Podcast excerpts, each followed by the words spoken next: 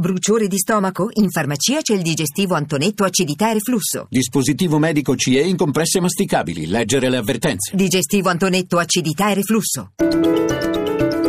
Radio 1 News Economy. Ben trovati all'ascolto da Amalia Carosi. Si arresta la caduta del titolo Samsung alla borsa di Seoul. Il colosso dell'elettronica ha chiuso la seduta con una flessione dello 0,85%. Ieri il titolo aveva accusato un tonfo dell'8% per l'incidente al Note 7. Il gigante sudcoreano oggi ha abbassato del 33% le stime sugli utili del terzo trimestre secondo gli analisti il fallimento del Galaxy Note 7 costerà un miliardo di dollari. Sentiamo ora come procedono le borse europee, in linea Milano dove c'è Marzio Quaglino.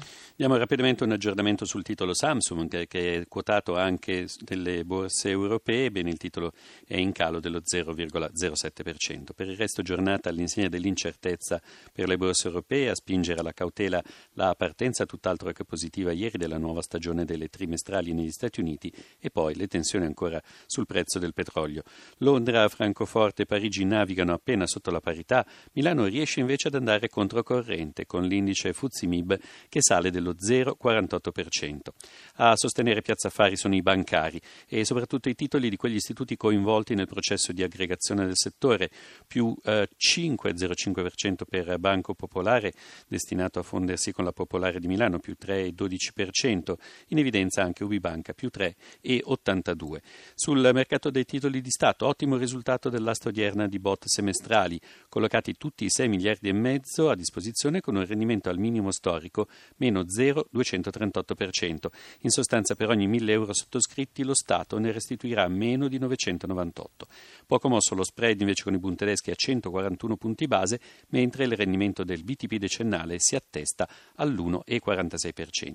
Infine le valute, euro in calo sul dollaro a quota 1,1023, resta debole la sterlina, sempre vicina alla soglia di 0,90 nel cambio con la moneta unica. Grazie a Marzio Quaglino, una rappresentanza unitaria di liberi professionisti, partite IVA e freelance, in particolare quelli impegnati nel terziario, a darle vita la Confcommercio che presenta oggi uno studio sul lavoro autonomo e le attività libero professionali dal 2008 al 2014.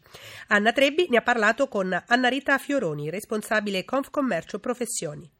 Confcommercio punta sulle professioni attraverso la creazione di un coordinamento al proprio interno, proprio per dare voce unitaria al lavoro autonomo professionale e far riconoscere il valore dei professionisti come protagonisti per la crescita, perché puntano sul valore del capitale umano, sulle competenze, sulla qualificazione professionale che dà valore anche alle imprese con cui si relazionano e con la pubblica amministrazione. E di questo coordinamento fanno parte le associazioni di professionisti organizzate in ordine o collegi e associazioni professionali non regolamentate, partite IVA o freelance. Che cosa è emerso dall'indagine che avete presentato? Le libere professioni sono quelle che crescono numericamente rispetto a tutte le altre forme di occupazione e sono anche quelle che hanno prodotto il maggior reddito, però sono anche quelle che si impoveriscono di più. Il reddito pro capite è diminuito per tutti i professionisti del 10%.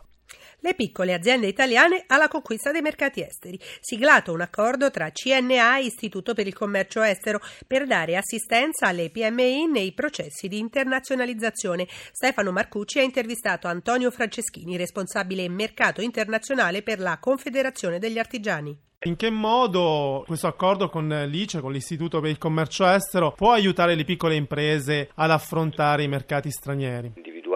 Il mercato adatto al prodotto, cercare gli strumenti promozionali e successivamente mettere a disposizione servizi anche di consulenza. Quali sono i settori in cui è più facile questo percorso? Noi abbiamo una grande esperienza sui beni di consumo, quindi dalla moda al complemento d'arredo, ma anche all'alimentare, anche il mondo della meccanica. Qual è il, il volume delle esportazioni da parte delle piccole imprese oggi? Quali sono gli obiettivi che vi ponete? Noi abbiamo 200.000 imprese che internazionalizzano, buona parte di queste sono piccole e medie imprese. Quali mercati avete intenzione di scandagliare più a fondo? Grande attenzione a quello che è il mercato americano per quanto riguarda i beni di consumo, senza però trascurare la tradizione europea per la meccanica. Una cosa interessante su cui stiamo creando una progettazione ad hoc per il nostro mondo è l'Iran. Cosa andremo a esportare in Iran? Beni di consumo, complemento d'arredo, ma anche la meccanica, senza trascurare anche quello che è la nostra tradizione legata al tessile e abbigliamento. News Economy a cura della redazione economica torna oggi pomeriggio alle 17.32 da Amalia Carosi. Buon proseguimento d'ascolto. Radio 1 News Economy.